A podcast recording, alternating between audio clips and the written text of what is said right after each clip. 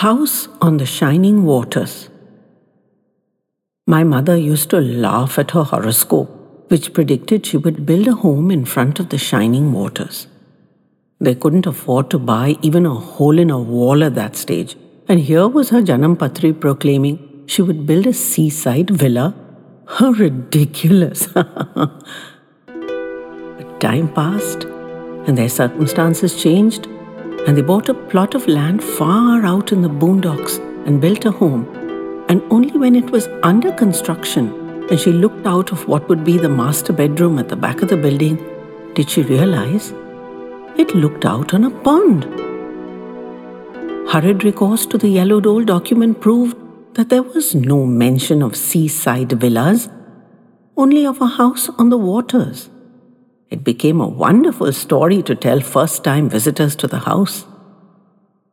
But more than that, the pond became a part of our lives. There was always a family of ducks in residence.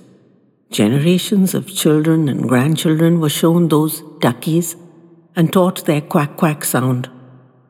On one edge of the pond, there were two sets of elegant marble steps leading down to the water. As kids, we made exciting expeditions, taking bits of bread to feed the ducks from those steps. We heard stories of large catfish being caught and eaten, and even of turtles.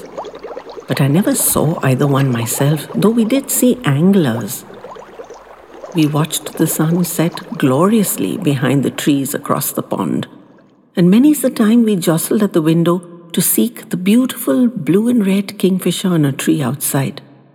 Where? Where? I can't see. Show me!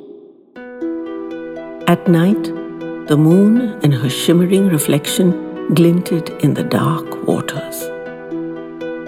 In summer, the lake was diamond bright, and by mid morning we had to draw the curtains against the harsh glare.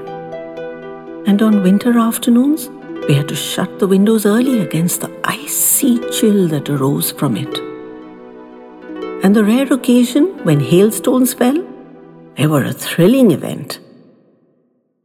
The pond had many moods, and I realize I never really appreciated it when I lived beside it. After all, it was just there. But it still is. And I know I look at it with fresh eyes the next time I go back.